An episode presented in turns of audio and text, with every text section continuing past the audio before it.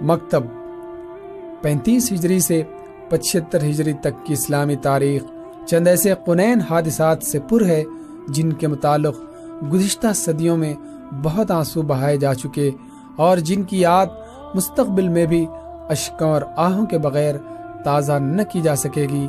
وہ تلوار جو خدا کے نام پر بلند ہوتی تھی، اس زمانے میں خدا کا نام لینے والوں کے گلے کاٹتی رہی۔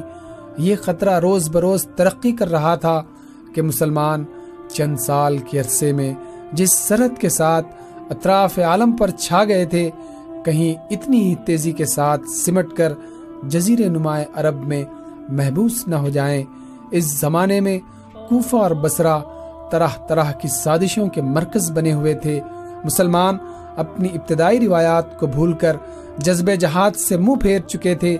ان کے پیش نظر ذاتی اغراض و مقاصد کے لیے جدوجہد اور اپنی واجب اور ناواجب باتوں پر اڑ بیٹھنے کے سوا اور کوئی نظریہ نہ تھا۔ مسلمانوں کو پھر ایک مرکز پر لانے کے لیے ایک آہنی ہاتھ کی ضرورت تھی۔ صحرائے عرب میں ایک آتش فشاں پہاڑ پھٹا اور عرب و عجم میں بغاوتوں کی سلگتی ہوئی چنگاریاں اس آتش فشاں پہاڑ کے محیب شولوں کی لپیٹ میں آ کر نابود ہو گئیں۔ یہ آتش فشاں پہاڑ حجاج بن یوسف تھا۔ بے حد سخت گیر بے رحم اور صفاق لیکن قدرت صحرائے عرب کی اندرونی جنگوں کو ختم کر کے مسلمانوں کے تند گھوڑوں کا رخ مشرق و مغرب کے رزم گاہوں کی طرف پھیر دینے کا کام اسی سے لینا چاہتی تھی۔ حجاج بن یوسف کو مسلمانوں کا دوست بھی کہا جا سکتا ہے اور بدترین دشمن بھی۔ بہترین دوست اس لیے کہ اس نے ایک پورا من فضا پیدا کر کے اسلامی لشکر کی پیش قدمی کے لیے تین زبردست راستے صاف کیے۔ ایک راستہ وہ تھا جو مسلمانوں کی فوج کو فرغانہ اور کاشغر تک لے گیا۔ دوسرا راستہ وہ جو مسلمانوں کے سمند اقبال کو مراکش اسپین اور فرانس کی حدود تک لے گیا۔ تیسرا راستہ وہ تھا جس نے محمد بن قاسم کی مٹھی بھر فوج کو سندھ تک پہنچا دیا۔ بدترین دشمن اس لیے کہ اس کی خون آشام، تلوار، جب شر پسندوں اور مفسدوں کی سرکوبی کے لیے بے نیام ہوئی بسا اوقات اپنی حدود سے گزر کر بے گناہوں کی گردن تک بھی جا پہنچتی تھی۔ اگر حجاج بن یوسف کا دامن مظلوموں کے خون سے داغدار نہ ہوتا تو کوئی وجہ نہ تھی کہ تاریخ اسے اس زمانے کے ایک عظیم الشان انسان کی حیثیت سے نہ دیکھتی۔ وہ ایک ایسا بگولا تھا جو کانٹے دار جھاڑیوں کے ساتھ گلشن اسلام کے کئی مہکتے ہوئے پھول اور سرسبز ٹہنیاں بھی اڑا لے گیا۔ بہرحال، اس کے عہد کا ایک حصہ بے حد المناک اور دوسرا بے حد خوشگوار تھا۔ وہ اس آندھی کی طرح تھا، جس کی تیزی بعض سرسبز درختوں کو جڑ سے اکھاڑ ڈالتی ہے، لیکن جس کی آغوش میں چھپے ہوئے بادل برس کر ہزاروں سوکی ہوئی کھیتیوں کو سرسبز و شاداب بناتے ہیں۔ پچہتر ہجری میں صحرا عرب کی خانہ جنگیاں ختم ہو گئیں۔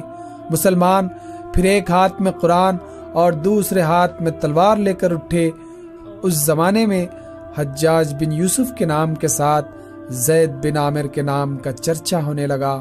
زید بن عامر کی عمر اسی سال تھی۔ جوانی کے عالم میں وہ ان شہ سواروں کے ہم رکاب رہ چکا تھا، جو ایران کے کسرا اور شام و فلسطین میں قیصر کی سلطنت کو پامال کر چکے تھے۔ جب بڑھاپے کی کمزوری نے تلوار اٹھانے سے انکار کر دیا تو اس نے ایران کے ایک صوبے میں قاضی کا عہدہ قبول کر لیا۔ جب عرب میں شورش برپا ہوئی تو ابن عامر کوفہ پہنچا اور اپنی تبلیغ سے وہاں کے حالات سدھارنے کی کوشش کرنے لگا، لیکن اس کی آواز صدا بس ثابت ہوئی۔ کوفہ کے لوگوں کی بے اتنائی دیکھ کر ابن عامر بسرا پہنچا، لیکن وہاں کے حالات بھی کوفہ سے کچھ مختلف نہ تھے۔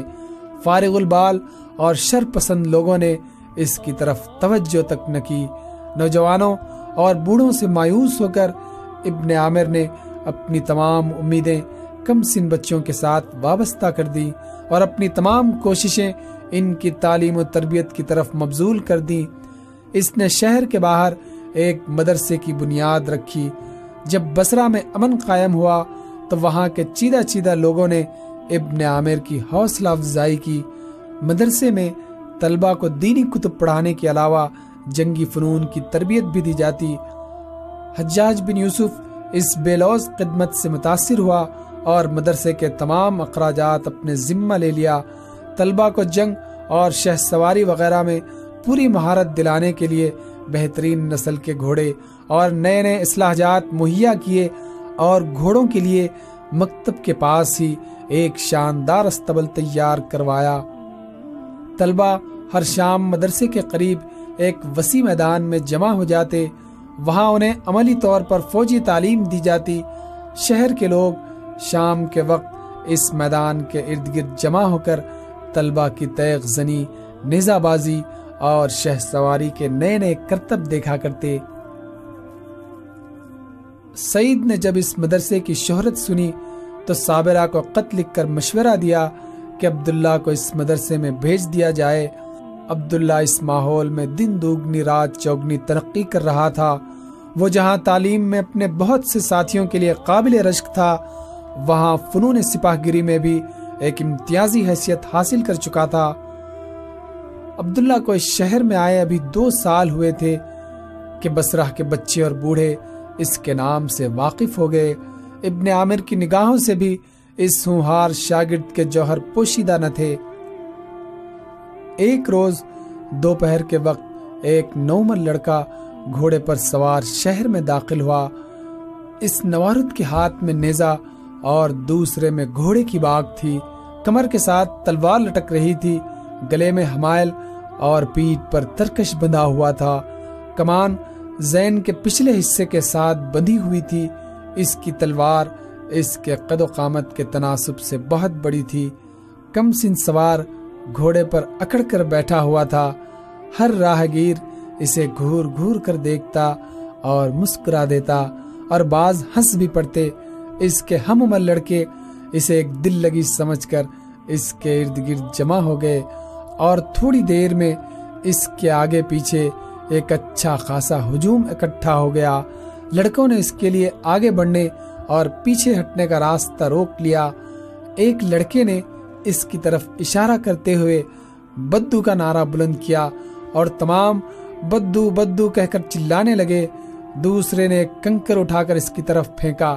اب تمام لڑکوں نے کنکر پھینکنے شروع کر دیے۔ ایک من چلے نے جو اس گروہ کا سرغنا معلوم ہوتا تھا، آگے بڑھ کر اس کا نیزہ چھیننا چاہا، لیکن نوارد نے نیزہ مضبوطی سے تھامے رکھا اور گھوڑے کی باغ کھینچ کر ایڑ لگا دی۔ گھوڑے کا سیکپا ہونا تھا۔ کہ تمام لڑکے ادھر ادھر ہٹ گئے۔ نوارد نے ٹولی کے رہنما کی طرف نیزہ بڑھا کر گھوڑا اس کے پیچھے لگا دیا۔ وہ بدہواس ہو کر بھاگ کھڑا ہوا۔ نوارد نے ہلکی رفتار سے اس کا تعقب کیا۔ باقی لڑکے پیچھے پیچھے بھاگتے آ رہے تھے۔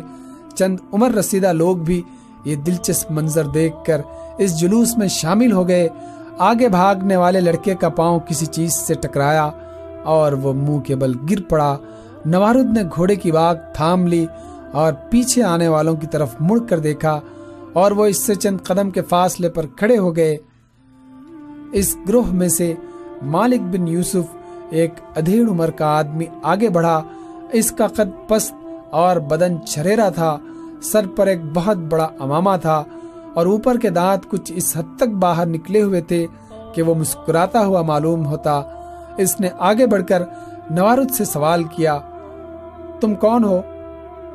مجاہد کمسل لڑکے نے اکڑ کر جواب دیا، بہت اچھا نام ہے، تم بہت بہادر ہو، میرا نام نعیم ہے۔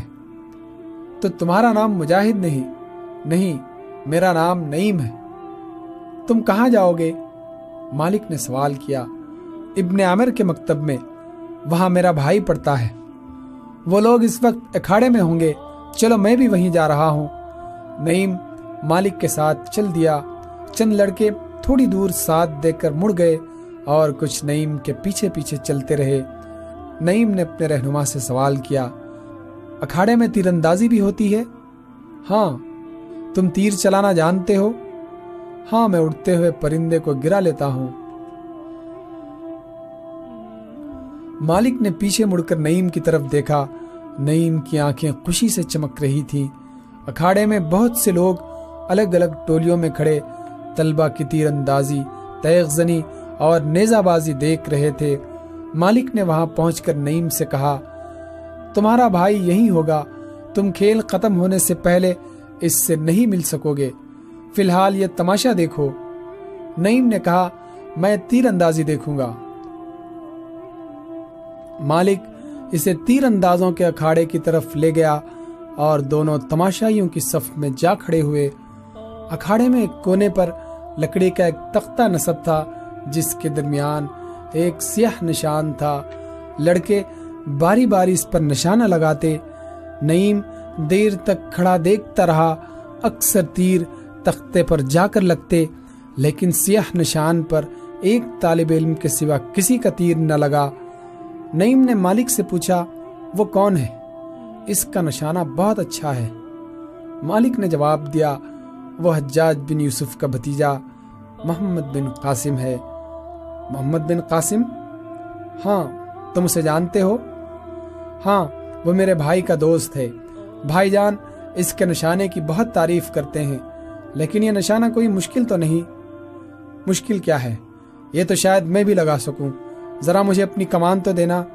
حجاج کا بھتیجا کیا خیال کرے گا کہ اب دنیا میں کوئی تیر انداز نہیں رہا؟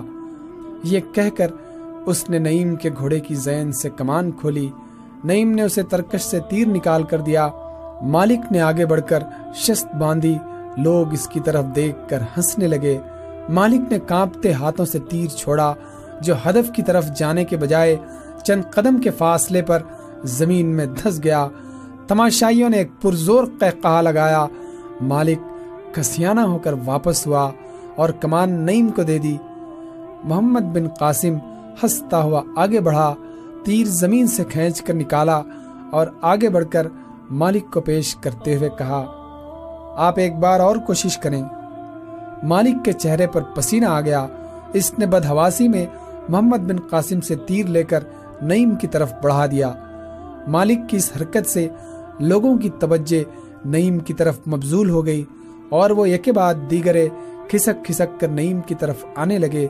محمد بن قاسم بدستور ہنستا ہوا آگے بڑھا اور نعیم کو مخاطب کر کے بولا، آپ بھی شوق فرمائیے۔ لوگ پھر ہنسنے لگے۔ نعیم اس کی تنظر لوگوں کی ہنسی برداشت نہ کر سکا۔ اس نے جھٹ نیزا نیچے گاڑ دیا اور کمان میں تیر چڑھا کر چھوڑ دیا۔ تیر ہدف کے سیاہ نشان کے عین درمیان میں جا کر پیوست ہو گیا۔ مجموعے پر ایک لمحے کے لیے سکوت تاری ہو گیا۔ اور پھر ایک شور بلند ہوا۔ نعیم نے ترکش سے دوسرا تیر نکالا۔ تمام لوگ اپنی اپنی جگہ چھوڑ کر اس کے گرد جمع ہو گئے۔ اس کا دوسرا تیر بھی عین نشانے پر لگا۔ چاروں طرف سے مرحبا مرحبا کی صدا بلند ہوئی۔ نعیم نے مجموعے پر ایک نگاہ دوڑائی اور دیکھا کہ تمام لوگوں کی نگاہیں اس پر عقیدت کے پھول برسا رہی ہیں۔ محمد بن قاسم مسکراتا ہوا آگے بڑھا۔ اور نعیم کا ہاتھ اپنے ہاتھ میں لے کر بولا، آپ کا نام کیا ہے؟ مجھے نعیم کہتے ہیں۔ نعیم نعیم بن نعیم بن عبد الرحمان تم عبداللہ کے بھائی ہو؟ ہاں۔ یہاں کب آئے؟ ابھی۔ عبداللہ سے نہیں ملے؟ ابھی نہیں۔ تمہارا بھائی نیزہ بازی یا شمشیر زنی کی مشق کر رہا ہوگا۔ تم تلوار چلانا جانتے ہو؟ میں بستی میں سیکھا کرتا تھا۔ تمہاری تیر اندازی دیکھ کر میں محسوس کرتا ہوں کہ تم تلوار چلانے میں بھی کافی مہارت حاصل کر چکے ہوگے۔ آج ایک لڑکے کے ساتھ تمہارا مقابلہ ہوگا۔ مقابلے کا لفظ سن کر نعیم کی رگوں میں خون کا دور تیز ہو گیا۔ اس نے پوچھا، کتنا بڑا ہے وہ؟ تم سے کوئی زیادہ بڑا نہیں۔ اگر پھرتی سے کام لوگے تو اس سے جیت جانا تمہارے لیے کوئی بات نہیں۔ ہاں تمہاری تلوار ذرا بھاری ہے۔ زرا بھی بہت ڈھیلی ہے۔ میں ابھی اس کا انتظام کیے دیتا ہوں۔ تم گھوڑے سے اترو۔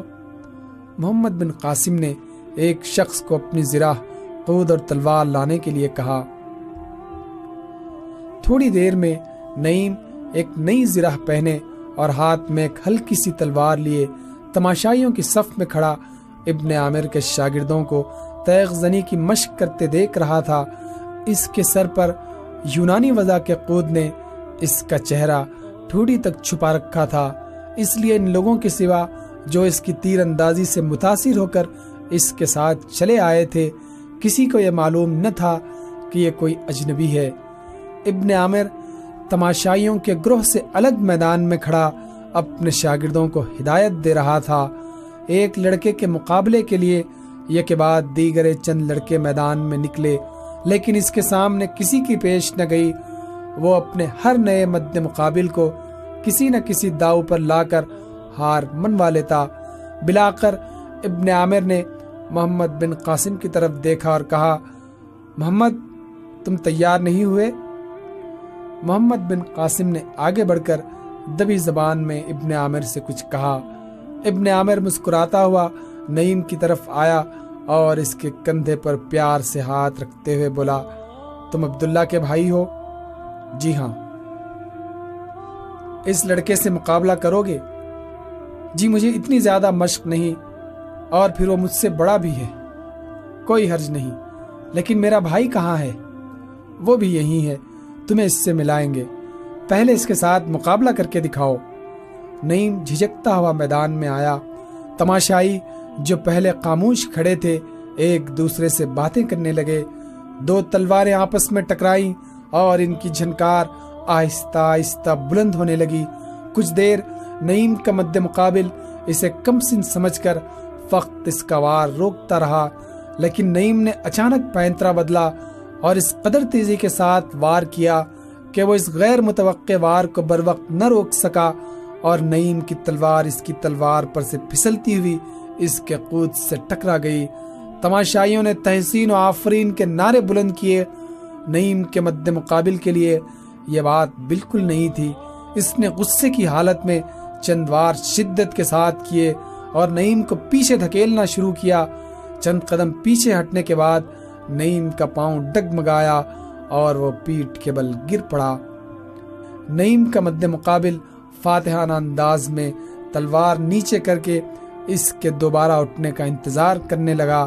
نعیم غصے کی حالت میں اٹھا اور تیغ زنی کے تمام اصولوں کو نظر انداز کرتے ہوئے انتہائی تندی اور تیزی سے اس پر وار کرنے لگا۔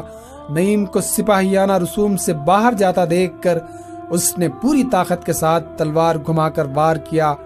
نعیم نے وار اپنی تلوار پر روکنے کی کوشش کی، لیکن تلوار اس کے ہاتھ کی گرفت سے نکل کر چند قدم دور جا گری۔ نعیم پریشان سا ہو کر ادھر ادھر دیکھنے لگا۔ محمد بن قاسم اور ابن عامر مسکراتے ہوئے آگے بڑھے۔ ابن عامر نے ایک ہاتھ اپنے شاگرد اور دوسرا ہاتھ نعیم کے کندھے پر رکھتے ہوئے نعیم سے کہا، آؤ اب تمہیں تمہارے بھائی سے ملائیں۔ جی ہاں کہاں ہے وہ؟ ابن عامر نے دوسرے لڑکے کا قود اتارتے ہوئے کہا، ادھر دیکھو۔ نعیم بھائی بھائی کہتا ہوا عبداللہ سے لپٹ گیا۔ عبداللہ کو انتہائی پریشانی کی حالت میں دیکھ کر محمد بن قاسم نے نعیم کا قود اتار دیا اور کہا، عبداللہ، یہ نعیم ہے۔ کاش یہ میرا بھائی ہوتا۔ صابرہ کے لال ابن عامر جیسے مشفق استاد کے سائے میں ایک غیر معمولی رفتار سے روحانی، جسمانی اور ذہنی ترقی کر رہے تھے۔ مکتب میں عبداللہ کا نام سب سے پہلے آتا، لیکن اکھاڑے میں نعیم سب سے اول رہتا۔ محمد بن قاسم کبھی کبھی اکھاڑے میں آتا اور نعیم کو بعض باتوں میں اس کی برتری کا اعتراف کرنا پڑتا۔ محمد بن قاسم کو تیغ زنی میں زیادہ مہارت تھی، نیزہ بازی میں دونوں ایک جیسے تھے، تیر اندازی میں نعیم سبقت لے جاتا۔ محمد بن قاسم بچپن ہی میں اپنے آپ کو ان قصائل کا مالک ثابت کر چکا تھا، جو بعض لوگوں کو ہر ماحول میں ممتاز رکھتے ہیں، ابن عامر کہا کرتا تھا۔ کہ وہ کسی بڑے کام کے لیے پیدا کیا گیا ہے۔ عبداللہ اور نعیم کے ساتھ محمد بن قاسم کی دوستی کا رشتہ مضبوط ہوتا گیا۔ بظاہر، محمد بن قاسم کی نظروں میں وہ دونوں ایک جیسے تھے، لیکن عبداللہ خود اس بات کو محسوس کرتا تھا کہ نعیم اس سے زیادہ قریب ہے۔ نعیم کو مکتب میں داخل ہوئے ابھی آٹھ مہینے گزرے تھے کہ محمد بن قاسم فارغ التحصیل ہو کر فوج میں شامل ہو گیا۔ محمد بن قاسم کے جانے کے بعد مکتب میں نعیم کا ایک اور جوہر نمایاں ہونے لگا۔ اس مدرسے کے طلبہ ہفتے میں ایک بار کسی نہ کسی موضوع پر مناظرہ کیا کرتے، موضوع ابن عامر خود تجویز کرتے۔ نعیم نے بھی اپنے بھائی کی دیکھا دیکھی ایک مناظرے میں حصہ لیا، لیکن وہ پہلے مناظرے میں چند ٹوٹے پھوٹے جملے کہہ کر گھبرا گیا اور کھسیانہ سا ہو کر ممبر سے اتر آیا۔ لڑکوں نے اس کا مذاق اڑایا، ابن عامر نے اسے تسلی دی، لیکن وہ سارا دن مقموم رہا اور رات بھی کروٹیں بدلتے گزار دی۔ الگ صبح وہ بستر سے اٹھا اور باہر چلا گیا۔ دوپہر تک ایک کھجور کے سائے تلے بیٹھ کر اپنی تقریر رکھتا رہا۔ اگلے ہفتے اس نے پھر مناظرے میں حصہ لیا اور ایک پرجوش تقریر سے سامعین کو محو حیرت کر دیا۔ اس کے بعد اس کی جھجک جاتی رہی اور اب بے تکلفی سے ہر مناظرے میں حصہ لینے لگا۔ اکثر مناظروں میں عبداللہ اور نعیم دونوں شامل ہوتے، ایک بھائی موضوع کے حق میں تقریر کرتا تو دوسرا اس کی مخالفت کرتا۔ شہر کے وہ لوگ جو اس کے جوہر دیکھ کر گرویدہ ہو چکے تھے، اس کی تقریروں میں بھی دلچسپی لینے لگے۔ ابن عامر نعیم کی رگوں میں سپاہیانہ خون کی حرارت کے علاوہ اس کے دل و دماغ میں ایک غیر معمولی مقرر کی صلاحیت بھی دیکھ چکا تھا۔ اس نے ہونہار شاگرد کے اس جوہر کی تربیت کے لیے ہر ممکن کوشش کی۔ وہ چند تقریروں سے نہ صرف اپنے مدرسے کا بہترین مقرر سمجھا جانے لگا، بلکہ بسرا کی گلیوں میں بھی اس کی جادو بیانی کے چرچے ہونے لگے۔ ابن عامر کے شاگردوں کی تعداد میں آئے دن اضافہ ہو رہا تھا، لیکن اس کے بلند ارادوں کی تکمیل کے راستے میں بڑھاپا اور قرابی صحت بری طرح حائل ہو رہے تھے۔ اس نے والی بسرا سے درخواست کی کہ مدرسے میں ایک تجربہ کار استاد کی ضرورت ہے۔ والی بسرا کو اس کام کے لیے سعید سے زیادہ جو ان دنوں والی قبرص تھا اور کوئی آدمی موضوع نظر نہ آیا، حجاج نے دربار خلافت میں درخواست کی اور وہاں سے سعید کو فوراً بسرا پہنچ جانے کا حکم صادر ہوا۔ نعیم اور عبداللہ کو اس بات کا علم تھا کہ ایک نیا استاد آ رہا ہے، لیکن وہ یہ نہ جانتے تھے کہ وہ ان کا ماموں ہے۔ سعید قبرص کے ایک نو مسلم گھرانے کی لڑکی کے ساتھ شادی کر چکا تھا۔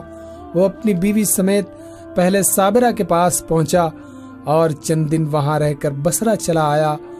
مکتب میں آتے ہی اس نے پوری تندہی سے کام شروع کر دیا۔ اسے معلوم کر کے بے حد مسرت ہوئی کہ اس کے بہترین شاگرد اس کے اپنے بھانجے ہیں۔ بعد ازاں عبداللہ اپنی جماعت کے چند اور نوجوان طلبہ کے ساتھ فارغ التحصیل ہو گیا۔ جب ان طلبہ کو رخصت کرنے کا دن آیا تو ابن عامر نے حسب معمول الوداعی جلسہ منعقد کیا۔ والی بسرا نے بھی اس جلسے میں شرکت کی۔ طلبہ کو دربار خلافت کی طرف سے گھوڑے اور اصلاح جات تقسیم کیے گئے۔ ابن عامر نے الوداعی خطبہ دیتے ہوئے کہا، نوجوانوں، اب تمہارا حوادث کی دنیا میں قدم رکھنے کا وقت آ پہنچا ہے۔ مجھے امید ہے کہ تم میں سے ہر ایک یہ ثابت کرنے کی کوشش کرے گا کہ میری محنت رائے گا نہیں گئی۔ مجھے اس وقت ان تمام باتوں کے دہرانے کی ضرورت نہیں جو تم سے کئی بار کہہ چکا ہوں۔ فقط اپنے چند الفاظ ایک بار پھر دہراتا ہوں۔ زندگی ایک مسلسل جہاد ہے اور ایک مسلمان کی زندگی کا مبارک ترین فعل یہ ہے کہ وہ اپنے آقا مولا کی محبت میں اپنی جان تک پیش کر دے۔ جب تک تمہارے دل اس مقدس جذبے سے سرشار رہیں گے، تمہیں اپنی دنیا اور آخرت دونوں روشن نظر آئیں گی۔ تم دنیا میں سر بلند و ممتاز رہو گے اور آخرت میں بھی تمہارے لیے جنت کے دروازے کھولے جائیں گے۔ یاد رکھو، جب اس جذبے سے تم محروم ہو جاؤ گے، تو دنیا میں تمہارا کوئی ٹھکانہ نہ ہوگا اور آخرت بھی تمہیں تاریخ نظر آئے گی۔ کمزوری تمہارا دامن اس طرح پکڑ لے گی کہ تم ہاتھ پاؤں تک نہ ہلا سکو گے۔ کفر کی وہ طاقتیں جو مجاہدوں کے راستے میں ذروں سے بھی زیادہ ناپائیدار ہیں، تمہیں پتھر کی مضبوط چٹانیں دکھائی دیں گی۔ دنیا کی ایار قومیں تمہیں مقلوب کر لیں گی اور تم غلام بنا دیے جاؤ گے اور استبدادی نظام کے ایک ایسے تلسم میں جکڑ دیے جاؤ گے کہ تمہارے لیے اس سے نجات پانا ناممکن ہو جائے گا۔ تم اس وقت بھی اپنے آپ کو مسلمان تصور کرو گے، لیکن اسلام سے کوسوں دور ہوگے یاد رکھو، صداقت پر ایمان لانے کے باوجود اگر تم میں صداقت کے لیے قربانی کی تڑپ پیدا نہیں ہوتی، تو سمجھ لینا کہ تمہارا ایمان کمزور ہے۔ ایمان کی پختگی کے لیے آگ اور خون کے دریا کو عبور کرنا ضروری ہے۔ جب تمہیں موت زندگی سے عزیز نظر آئے، تو یہ سمجھنا کہ تم زندہ رہو۔ اور جب تمہارے شوق شہادت پر موت کا خوف غالب آ جائے، تو تمہاری حالت اس مردے کی سی ہوگی جو قبر کے اندر سانس لینے کے لیے ہاتھ پاؤں مار رہا ہو۔ ابن عامر نے تقریر کے دوران میں ایک ہاتھ سے قرآن اٹھا کر بلند کیا اور کہا، یہ امانت آقائے مدنی صلی اللہ علیہ وسلم کو خدا قدوس کی جانب سے عطا ہوئی اور وہ دنیا میں اپنا فرض پورا کرنے کے بعد یہ امانت ہمارے سپرد کر گئے ہیں۔ حضور صلی اللہ علیہ وسلم نے اپنی زندگی سے ثابت کیا کہ ہم اس ضمانت کی حفاظت، تلوار کی تیزی اور بازو کی قوت کے بغیر نہیں کر سکتے۔ جو پیغام تم تک پہنچ چکا ہے، تمہارا فرض ہے کہ اسے دنیا کے کونے کونے تک پہنچا دو۔ ابن عامر اپنی تقریر ختم کر کے بیٹھ گئے اور حجاج بن یوسف نے مسئلہ جہاد کو ایک فصیح و بلیغ انداز میں بیان کرنے کے بعد اپنی جیب سے خط نکالتے ہوئے کہا، یہ خط مرو کے گورنر کی طرف سے آیا ہے۔ وہ دریائے جہون کو عبور کر کے ترکستان پر حملہ کرنا چاہتا ہے۔ اس نے اس خط میں مزید فوج کا مطالبہ کیا ہے۔ میں فی الحال بسرا سے چند دنوں تک دو ہزار سپاہی روانہ کر رہا ہوں۔ تم میں سے کون ہے جو اپنے آپ کو اس فوج میں شریک کرنے کے لیے پیش کرتا ہے؟ اس پر تمام طلبہ نے ہاتھ بلند کر دیے۔ حجاج نے کہا، میں تمہارے جذب جہاد کی قدر کرتا ہوں، لیکن اس وقت میں صرف فارغ التحصیل طلبہ کو دعوت دوں گا۔ میں اس فوج کی قیادت اسی مدرسے کے کھوہار طالب علم کے سپرد کرنا چاہتا ہوں۔ میں عبداللہ بن عبد الرحمن کے متعلق بہت کچھ سن چکا ہوں۔ اس لیے میں خدمت اس کے سپرد کرتا ہوں۔ آپ سے جو نوجوان اس کا ساتھ دینا چاہیں، بیس دنوں میں اپنے گھروں سے ہو کر بسرا پہنچ جائیں۔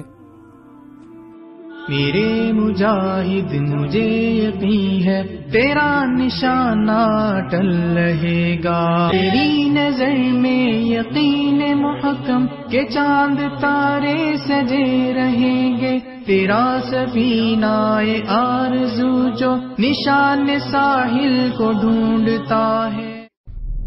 پیشکش رہبر ٹیم